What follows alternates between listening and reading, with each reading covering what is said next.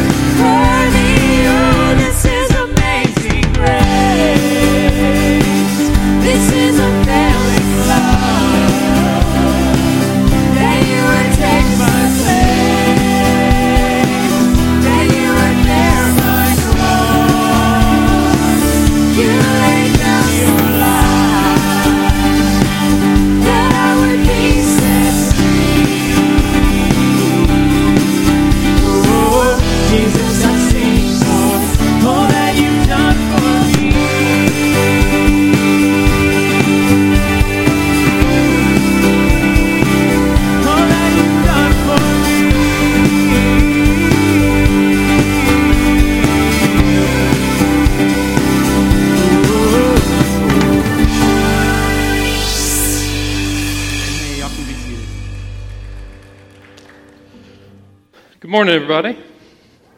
How are y'all? Doing well? Is that good and loud? All right. Well, welcome. My name is Matthew, one of the pastors here at Faith Family Fellowship. We'd like to welcome you here. If you're a guest visiting with us, there should be a card right in front of you. In the pew in front of you that says communication card, would love to have a record of you being with us this week and be able to reach out to you this week and pray for you and see see if there's anything we can do for you. So if you would, just grab that, fill that out, and drop that into one of the baskets on your way out as you're offering this morning. Would love to have that opportunity uh, this week. So just want to encourage you there.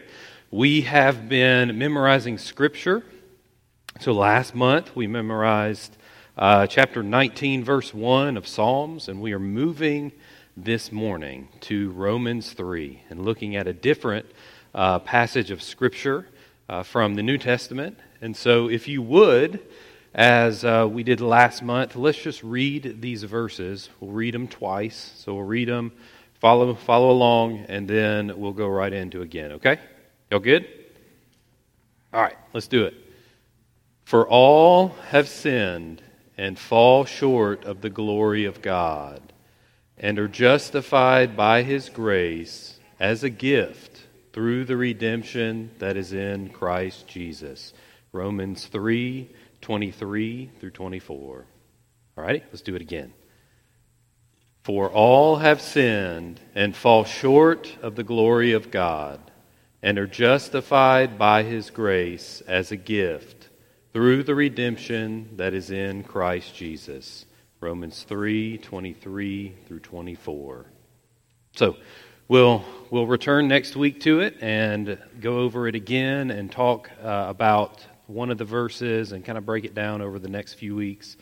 And uh, so, encourage you through the week. Read it again, read it again, repetition, just think about it.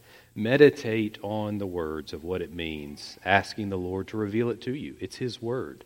He inspired it to be written, and He has protected it for generations so that it has come to you and to me. And so ask Him, ask Him, what does this mean? What do these words mean? Why, why have you delivered these two to me? And uh, He'll reveal it, He'll open your eyes. So I encourage you, spend some time, think about it, and use the next several weeks to, uh, to write it on the tablet of your heart. All right? So we will uh, we'll pray in just a second. I want to make you aware of two other opportunities. Uh, there is an opportunity over this month to uh, be involved in the Foster Together Gulf Coast um, closet that we have on the back of our campus. Uh, Jennifer Walker and Daisy McVeigh have been heading that up, and if you would like to serve through the week or another time to help them with getting uh, getting things across the bay to people who have who have needs of what's been collected, sorting different things like that. Let them know.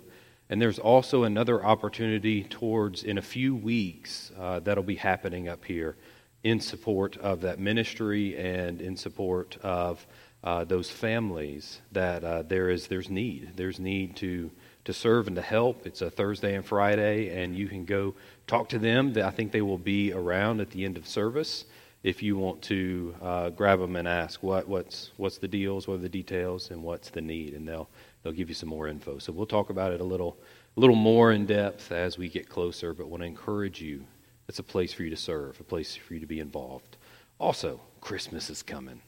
And so, along with Christmas, what we tend to do is in support of um, Operation Christmas Child, of, of collecting boxes of gifts that will then be sent throughout the world. Uh, that is a tool for evangelism. It's a tool for the gospel. It's not just giving things, but it opens doors for local churches across the globe to go into communities and to have an opportunity to share Jesus. And so um, I hope you see it that way. I want to encourage you. That is an opportunity. There are boxes in the back of the room you're welcome to grab on your way out. And uh, again, we'll talk about that more, and we'll have a day, a Sunday in November, where we collect them together. We pray over them here in Sunday morning, and then they'll be they'll be sent to a distribution site that following week. So, I would encourage you, if that is a direction the Lord would lead you to support and uh, to be involved in, to grab a box on your way out. There's also another way to support uh, the Southern Baptist uh, Send Relief entity that, that seeks to do basically the same thing, just in a little different fashion. Uh, there should be guides in the back that have various gift options there if you would like to go that route. Uh, but two, two very good options for you to involve, involve the international community, getting the gospel to the world, uh, especially during Christmas, as it is about Jesus. And he came into the world into a world of darkness to save all who would believe, no matter where, but all. And so it's easy to get distracted in Christmas and to forget how all of the world Jesus came for. And so it's a good good way to remind ourselves of that. All right. Let's pray and then we will continue in worship. Father God, I thank you, Lord. Thank you for this morning. Thank you for these opportunities uh, to get involved in what you're doing. Uh, Lord, to get involved in various ministries in the community and other arms that are reaching out into the world. Lord, uh, help us, Lord, to seek you in them, to seek what you would have us to do. Uh, Lord, it doesn't, it doesn't, you own it all. You own the cattle on a thousand hills, you own the hills, you own everything. And so it's not a matter of the quantity of what we can give, but it's a matter of whether we give from a heart that depends and trusts on you. Recognizing that you have given everything we have and that you've entrusted it to us as stewards. And so, Father, help us, Lord, to be good stewards of what you've given us and to walk forward in faith, Lord, to share what, what you've given us, Lord. So, God, direct us. Direct us for what you would have us to do through Operation Christmas Child and through Send Relief. And, uh, Lord, also through the foster and adopt together uh, closet, Lord. Would you provide for those ministries? Provide uh, in, in each of our support there, Lord. I thank you. I thank you for your grace as we are memorizing Romans 3. All have fallen short. All we all have sinned. Yet you have provided.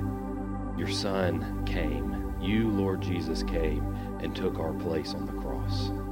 Thank you, God, for your grace. And Lord, I ask you, God, that you would you would be exalted this morning. You would be elevated and raised up, and that we all would be drawn, Lord, to gaze upon you, Lord Jesus that our lives would be prostrate before you this morning. So speak to us, Lord.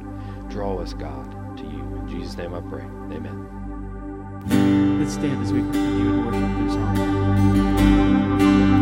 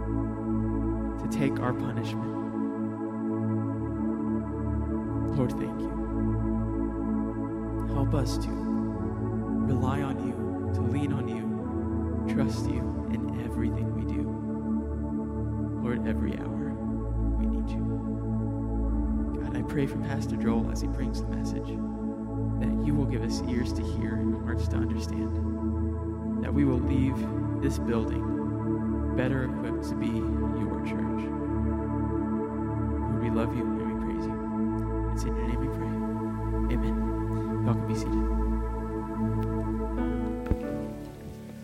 Thank you. Well, good morning to you, and uh, want to welcome you that have joined us online this morning as we are uh, talking about the Church of Christ uh, over these next uh, few weeks. And uh, today uh, we're going to be talking about how we had uh, we have an awesome worship leader. Where'd he go? Right up there. We have an awesome uh, church family, right? Uh, awesome preacher. Uh, awesome deacons and awesome elders and awesome piano player and awesome worship team and well i'm talking about uh, an awesome church this morning okay and the reason why it can be awesome and should be awesome and ought to be awesome is because we have an awesome God. Amen. And uh, we'll we'll talk about why what I mean by that this morning. So, I really do want you to be able to tell your friends, uh, "Man, I go to an awesome church," uh, and, uh, and and and and don't you know? And that's what I want to say. So don't make me lie. So listen to the sermon. Make sure you're doing what the scripture says you need to do to be an awesome body of believers. Okay? And so if you have your Bibles, let me invite you to turn to the book of Acts, chapter 2. And it's a very familiar passage of scripture. If you've been in church any time, uh, I preached on this uh, maybe four years ago. Uh, I couldn't find my notes, so everything is brand new. Uh, it's good that I couldn't find my notes, I'm sure. Uh, but I want to preach on the text from uh, verses 42 through 47. It's at the beginning of the church at Pentecost. Peter has just preached. Christ has risen from the dead, been ascended into heaven, has empowered his church. And let's see what makes them an awesome church. And as I read it, uh, if uh, Uh, kids, if you would uh, listen for that word all in there and help your mom and dad to recognize it, if you would. So uh, just el- give them an elbow when we get to it and uh, say, hey, did you, did you catch that word all? Uh, beginning in verse 42. And they, the disciples, and they, the new believers, they devoted themselves to the apostles' teaching and the fellowship to the breaking of bread and the prayers and awe. Elbow. Come on, I didn't see any elbows. Okay, elbow. And awe came upon every soul. And many wonders and signs were being done through the apostles. And all who believed were together and had all things in common they were selling their possessions and belongings and distributing the proceeds to all as any had need. And day by day, attending the temple together and breaking bread in their homes, they received their food with glad and generous hearts, praising God and having favor with all the people. And the Lord added to their number day by day those who were being saved. Again, would you join me in prayer that uh, we would indeed be uh, people who have a correct view of who God is and do what God instructs us to do? So, Father, this word all is. Um, is a word that uh, is really a cultural word in the sense that uh, the word in the text is really fear. Uh, you teach us that the fear of the Lord is the beginning of wisdom. You teach us that it is a fearful thing to fall into the hands of the living God. And all through the Old Testament, you've given us one story after another after another that indeed you are an awesome God and you are greatly to be feared because you are not like us, and we thank you. We are sinful and broken people, and we have a God who is holy and righteous and just. He is the same. You are the same yesterday, today, and forever. There's not any shadow of turning with you. And that, Lord, you love us with a loving kindness that is a committed love. That loves us not because of, but in spite of. But that love is based on the character of who you are and what you have done in your Son, Jesus Christ. And you love us because Christ has birthed us, who have been born again of the Spirit of God, and we have become your children. And so it is Christ in us that causes this everlasting love to be upon us. Lord, we ask that you would do a work of grace in our hearts today, that truly we are this kind of church, a church that knows how to fear the Lord and how to follow you in obedience to the instructions that you have given to us, from the example that you give to us in this, your early church.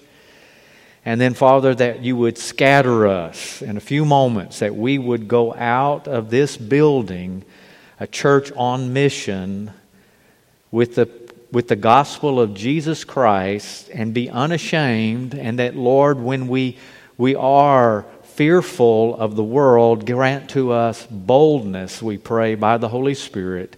And we ask this for your glory and for your sake. In Jesus' name we pray. Amen. It really is, uh, would be a great thing to be able to say we're awesome. We, we, we're an awesome church. And I want us to look at an awesome church this morning. And it is the early church, the church in the New Testament, here in, in the book of Acts, chapter 2. And I want to pull out several things. It's, it's not all the things that uh, a church who fears the Lord uh, does and exemplifies, but I want to pull out the ones that are in this particular text And uh, you're going to have to listen fast because there's six of them. And uh, so uh, speed up your uh, hearing aid, if you would. Because the first thing that is here, I want you to see, is that they met daily. An awesome church in this day met daily. And I'm going to say it's really hard in our day to meet daily. So I'm going to put the word regularly there. Because I, I, do look through the rest of the New Testament and see where the church, as it's scattered out of Jerusalem, which had a very religious context to its culture, and, and the church at Antioch, or the church at Athens, or the church in Rome, or the church at Ephesus, uh, they struggled and could not follow the, the, the prime example of this early church, but they met regularly. And uh, I want you to see that about the church. The church that is in fear of the Lord, who follows the Lord, who knows that Christ is the head and we're the body, is a church that meets regularly. And uh, if you'll look there again at the text, it says, And they devoted themselves to the apostles' teaching. Uh, I want to pick up on that word devoted because it's a, it's a special word. Uh, in, in the language of the New Testament, it is also used in the Old Testament as well to translate, translate a Hebrew word. And uh, you and I, when we talk about marriage, we know that the Bible says that a man is to leave his father and mother and to, thank you, I heard somebody say it, cling unto his wife, and they two shall become one flesh. And I can remember my pastor uh, that I had as a teenager saying, and that word means to stick together like glue. All right. Well, that's kind of the, that, that word here is used also in that Old Testament passage. And it really has the idea uh, uh of what a, a lichen is. How many of you know what a lichen is. Anybody willing to? You know that, that green stuff that grows on, not moss, but the green stuff that kind of grows on rocks and trees and, and stuff, and it's curly, and, and uh, it's, uh, it, it's classified uh, as a fungus, but it's really not a fungus. Uh, it's a, uh, it's two uh, living organisms that are in a symbiotic relationship with one another. You didn't even know I could say that word, did you? I'm not sure what it means, but uh, no, actually, what it means is that one is dependent on the other, and the reality in a lichen is, is that the fungus is the primary uh, partner in this relationship, and algae. And so the, the algae is dependent on the fungus. It is the greater. Now, you see, why would you even say this? Why are we having a lesson in biology this morning? Because it really gives us a picture of what the church is. Christ is the head, we are the body. We are in relationship with Him, and we are dependent upon Him for our life. Now, we are His hands and His feet. We are his heart to the world. Uh, we are to show the love of Christ and to share the gospel of Jesus Christ with the world. Uh, that is what we are called to do, and that's what this word here, devoted, really means. They were devoted to Christ.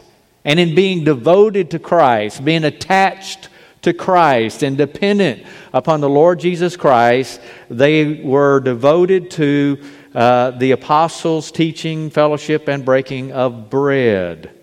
Um, it's interesting if you uh, look at the New Living Translation, and you probably, uh, most of you probably don't have a copy of that.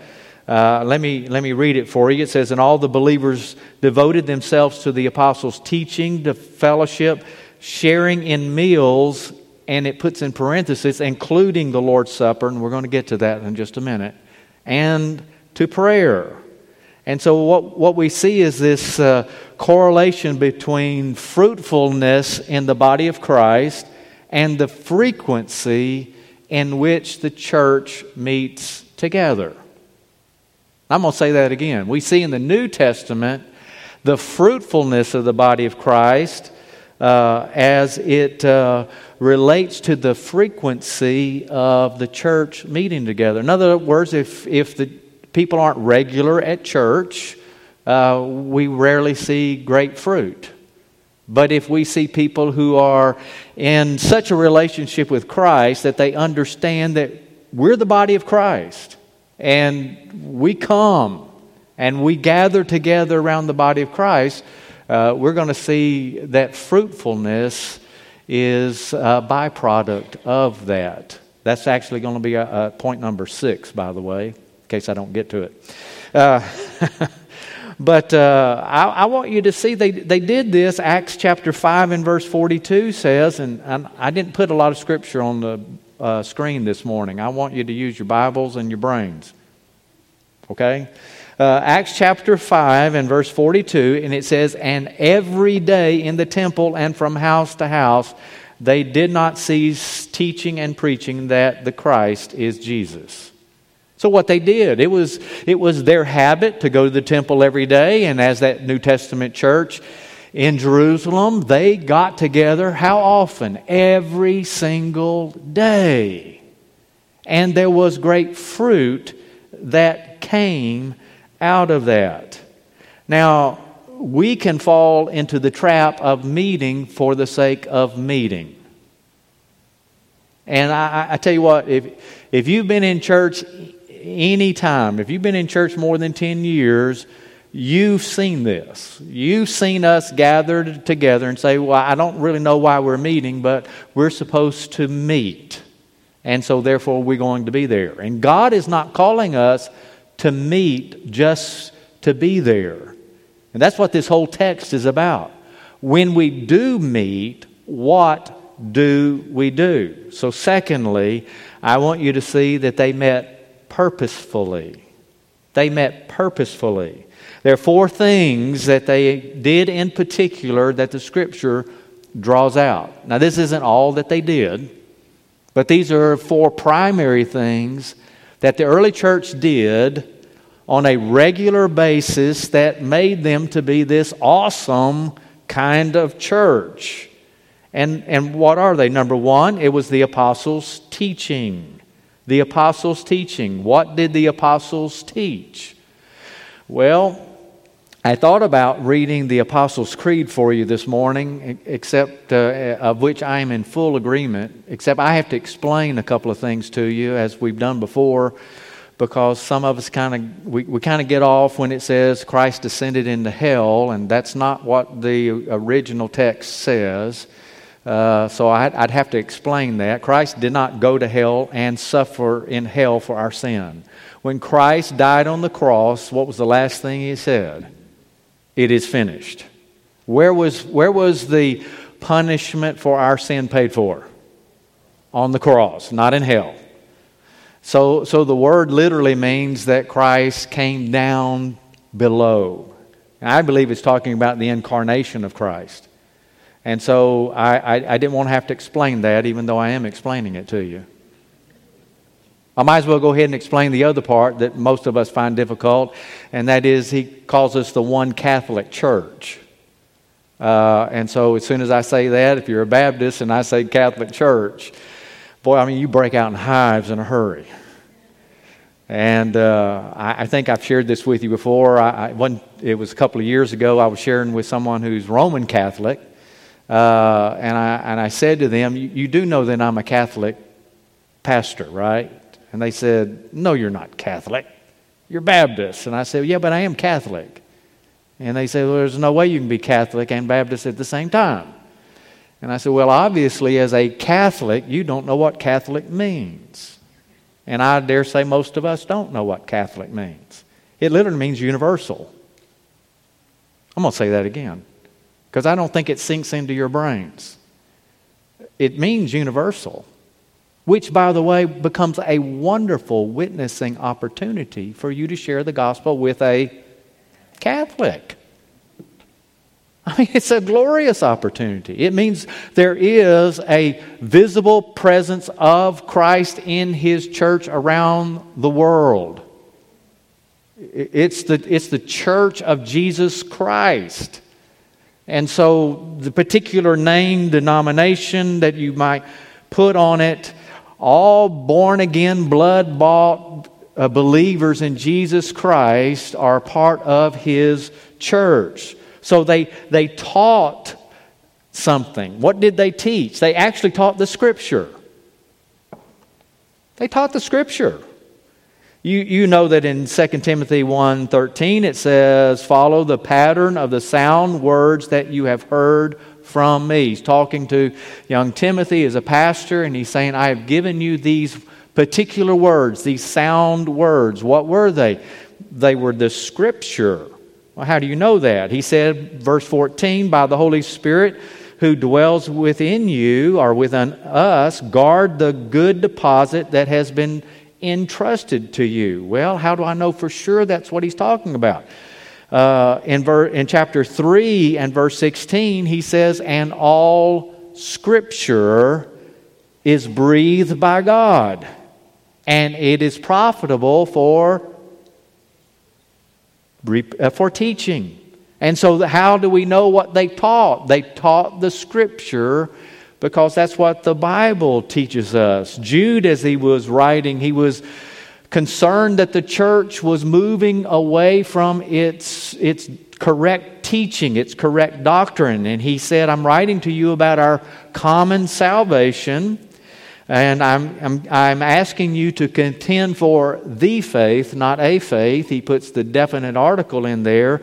And what faith is that? It's the one that was once delivered to the saints. What is it? All scripture that was God breathed. Peter addresses it in 2 Peter chapter 1, and he says, No prophecy of scripture comes from one's own interpretation. No prophecy was ever produced by the will of man. You see, the scripture, according to the scripture, is not man talking about God. It is God revealing himself through men who were moved by the Holy Spirit, verse 21 of 2 Peter 1, who were literally carried along by the Spirit. They were moved or carried along by the Spirit to write the scriptures. I don't know how many times we'll have visitors who will come and visit Faith Family, and, and uh, they'll say, Well, we, we, we've been to 10 churches in the area. And uh, I just want to say this most churches, their pastors are not preaching the Scripture. I, that breaks my heart to hear that. If you're not, uh, I, I, saw a quote from a, another pastor the other day that said, if you're not preaching the scripture, then you should resign. Amen? I think that uh, that's absolutely true. If, if the scripture is not being taught, because that is at the core of what it is to be a, an awesome, a church who fears God, a church who really knows why they exist around the teaching of the scripture. But then it says the fellowship. It's interesting, each one of these four, notice it, the English Standard Version correctly puts the definite article in front of them. It doesn't say fellowship, it says the fellowship. That's an interesting concept. Because we can fellowship around a lot of things. You know, I'm glad I don't have to say this here at our church but I, I, have been in some other places that when people gather together on Sunday morning, they start talking about football during football season.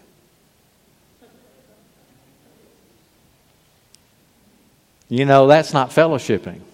Uh, well, it is fellowshipping in the sense of the world, but it's not the fellowship.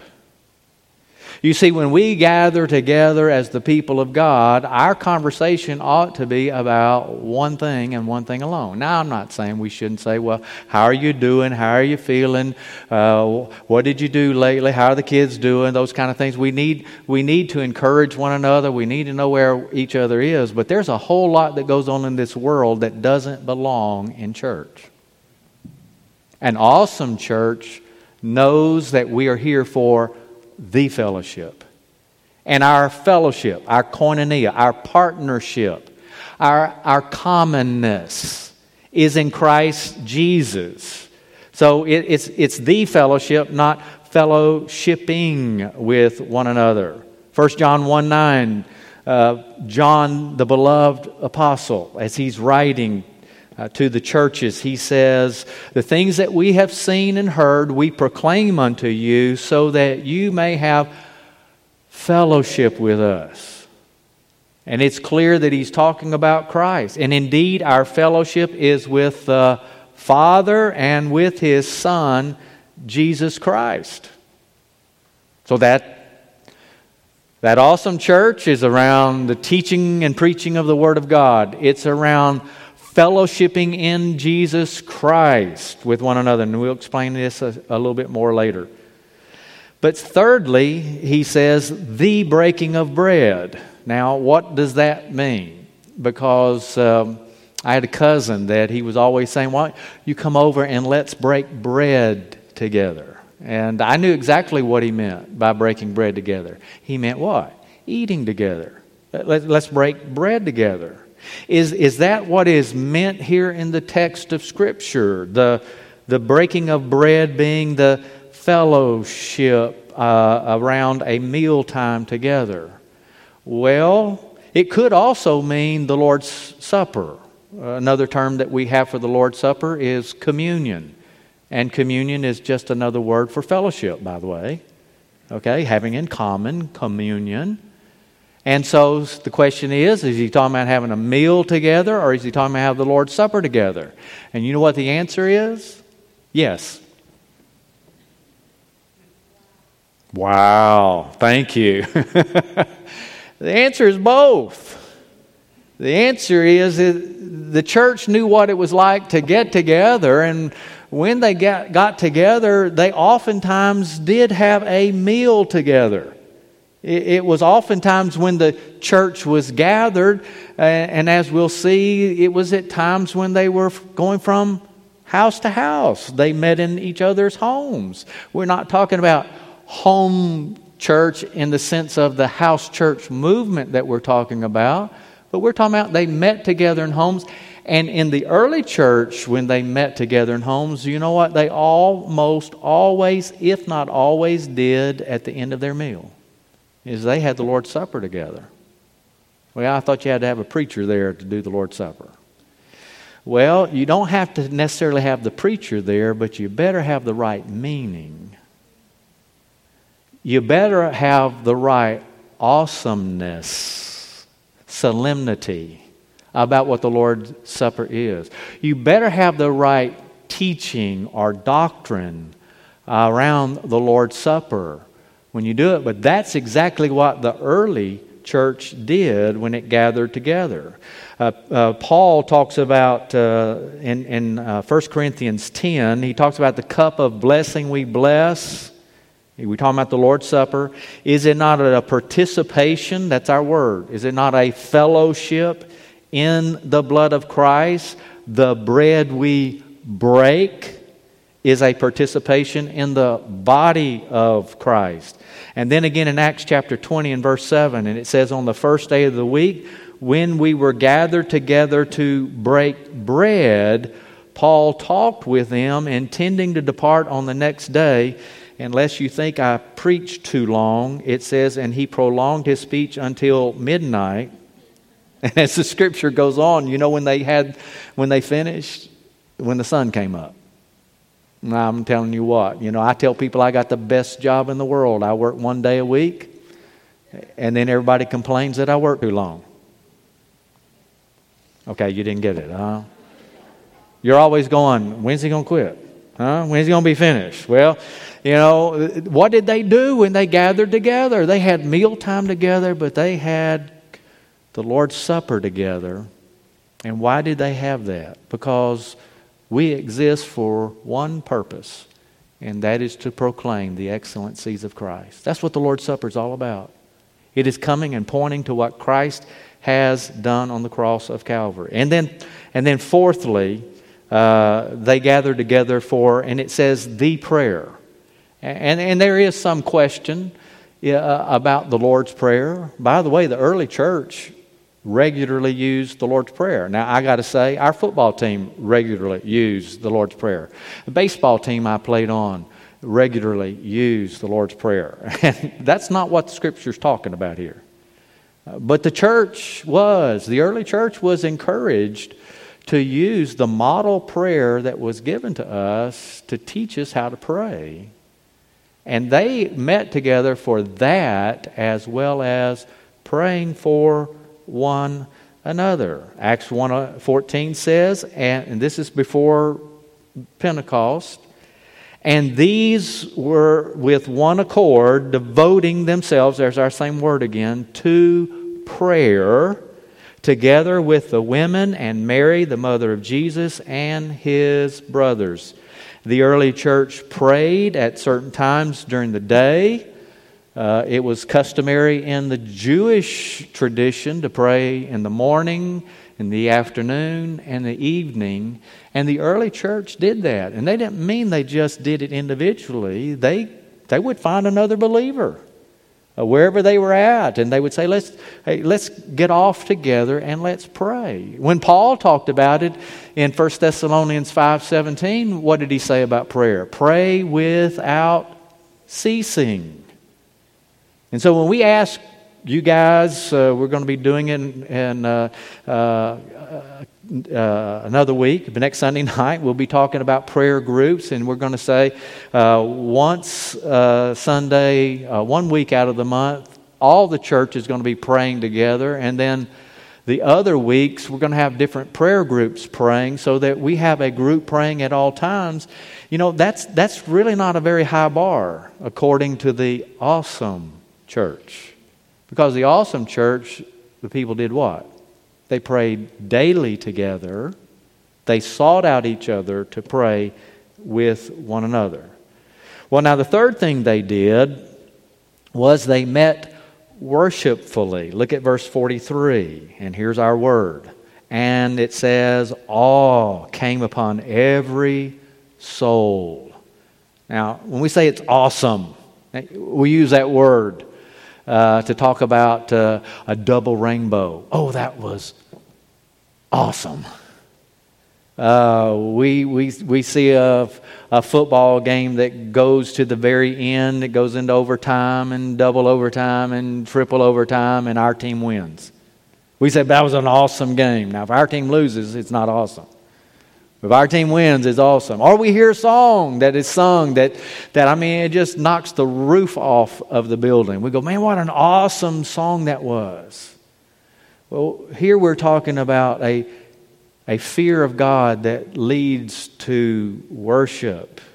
Uh, awe equals fear, but e- fear equals reverence, and reverence equals worship in the understanding of Scripture.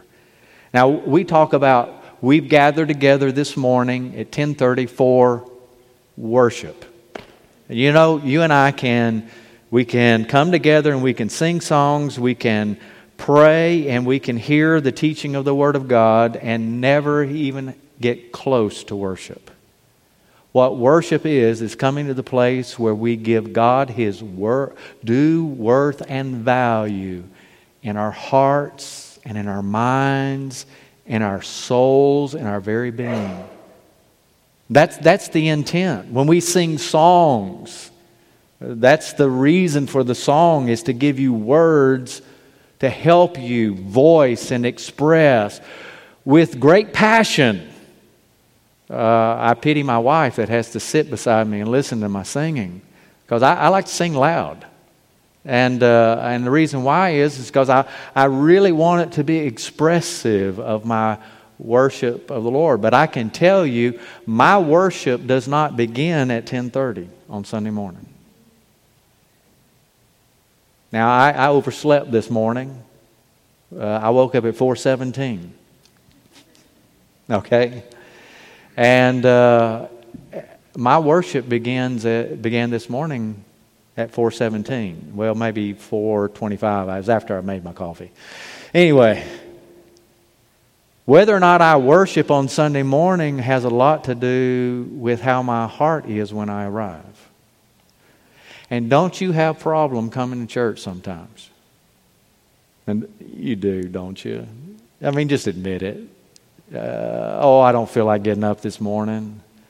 Oh man, all I have to do is just turn the computer on or get my tablet out or get my phone on. I, I can go to, I can worship that way.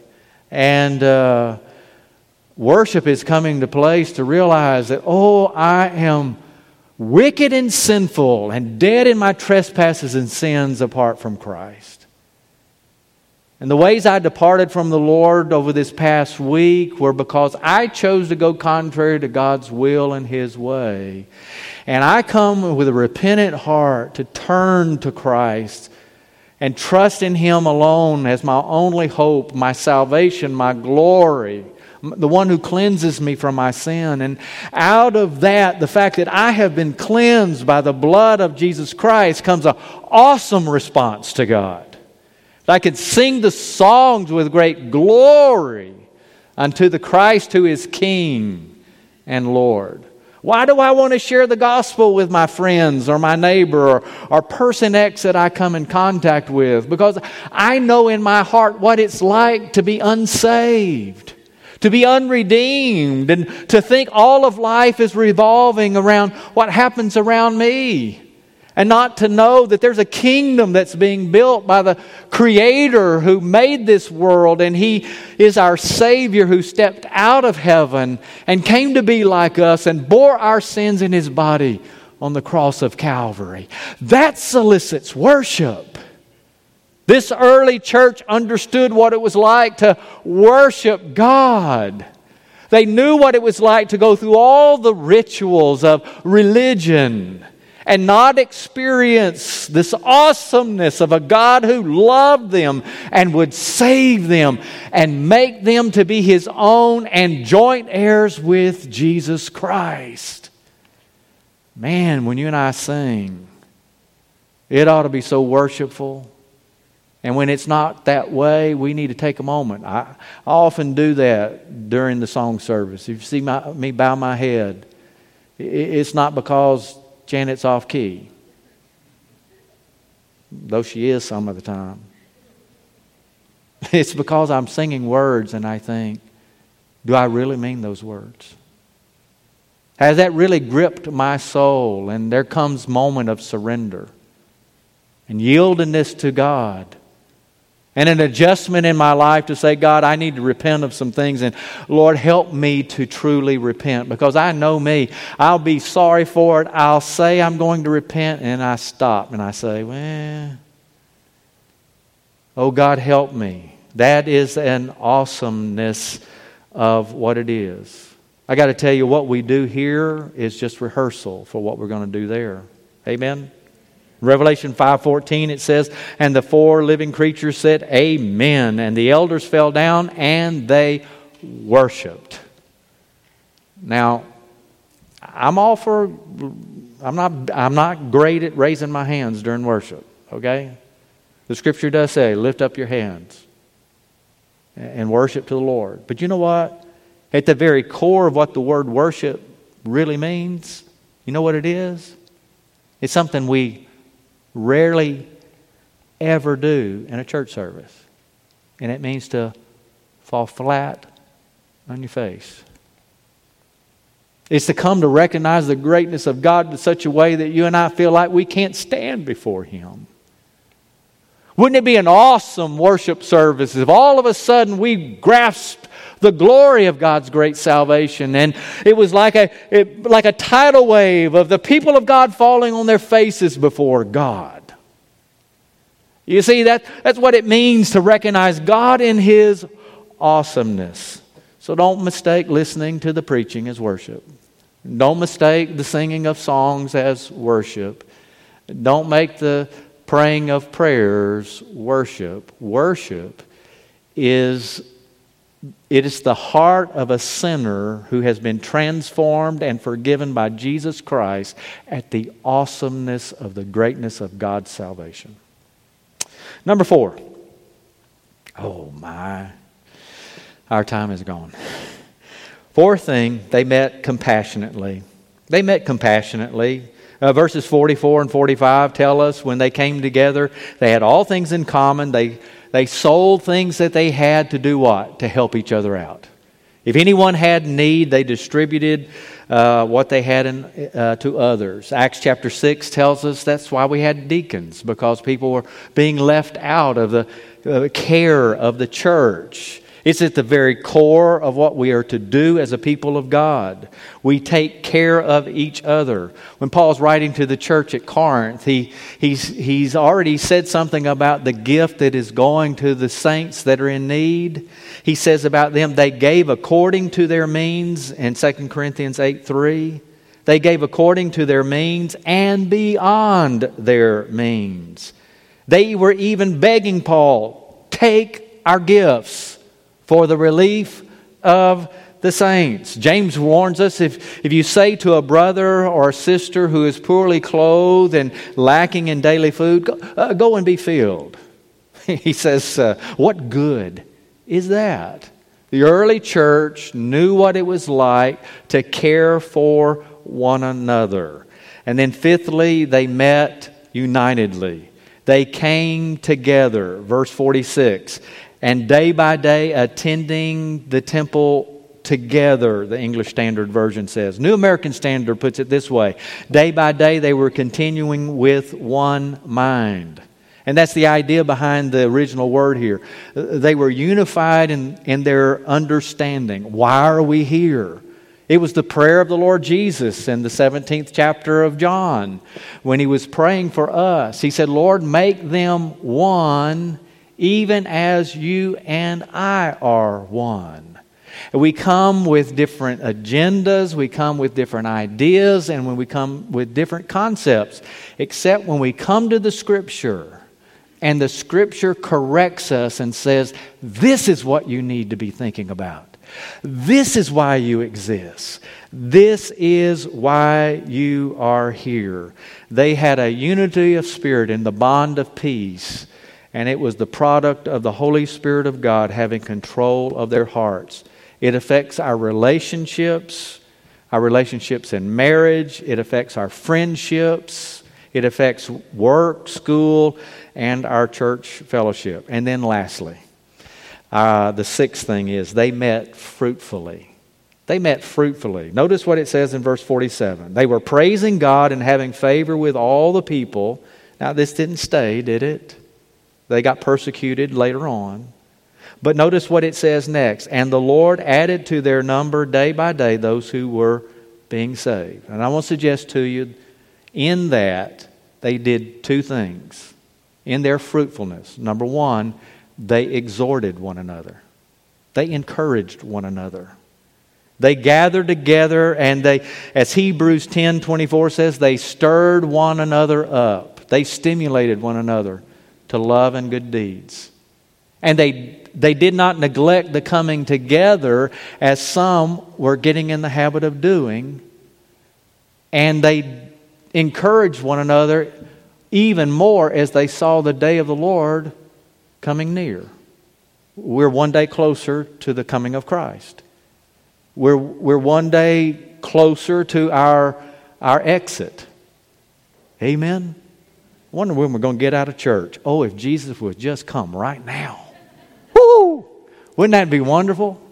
Well, I, I, realize if you're young, you don't see it that way, and I understand that.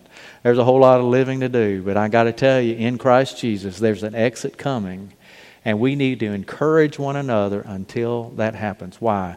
Because we are so easily discouraged, are we not? Encourage one another daily. And then evangelism. Evangelism. Verse uh, 41, which precedes our text that we read, it says in uh, verse 41 those who received his word were baptized, and they were added that day about 3,000 souls.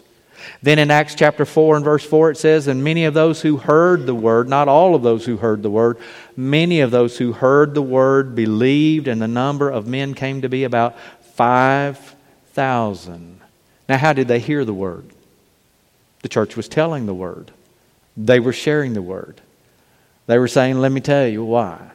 Somebody asked me the other day, said, uh, Help me out a little bit with uh, how do you evangelize? I said, Oh, evangelism is really a simple thought process. It is telling what Christ has done. It's telling how you came to know what Christ has done. It is telling someone what Christ has done in you. It's telling someone what Christ is doing in you. And then it's telling someone what Christ has promised to do for you. It's really that simple. It's just coming to declare that Christ died for our sins, was buried, and rose again for the, on the third day because we were such desperate sinners, the God who created us and made us. And they evangelized. The early church was being persecuted in Acts chapter 4.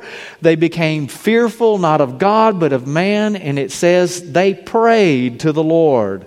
And this is what they prayed in Acts 4:29. Grant to your servants to continue to speak your word with all boldness. And do you know what God did? Verse 31 says, He answered their prayer.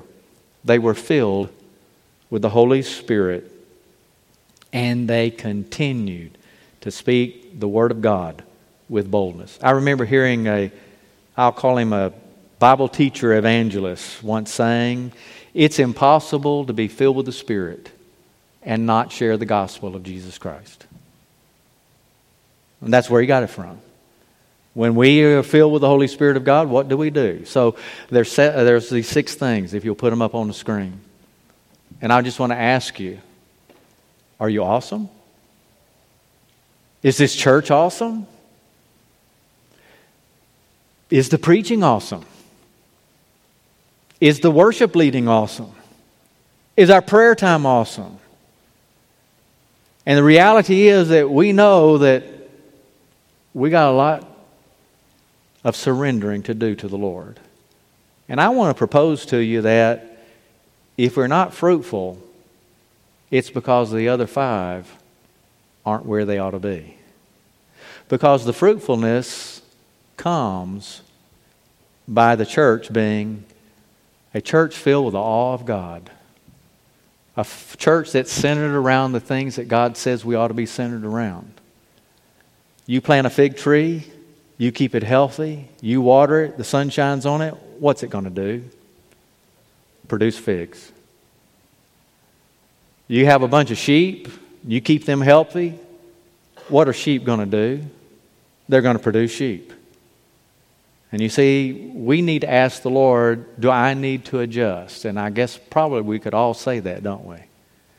But you know what? If you're not in Christ, you can't know any of this.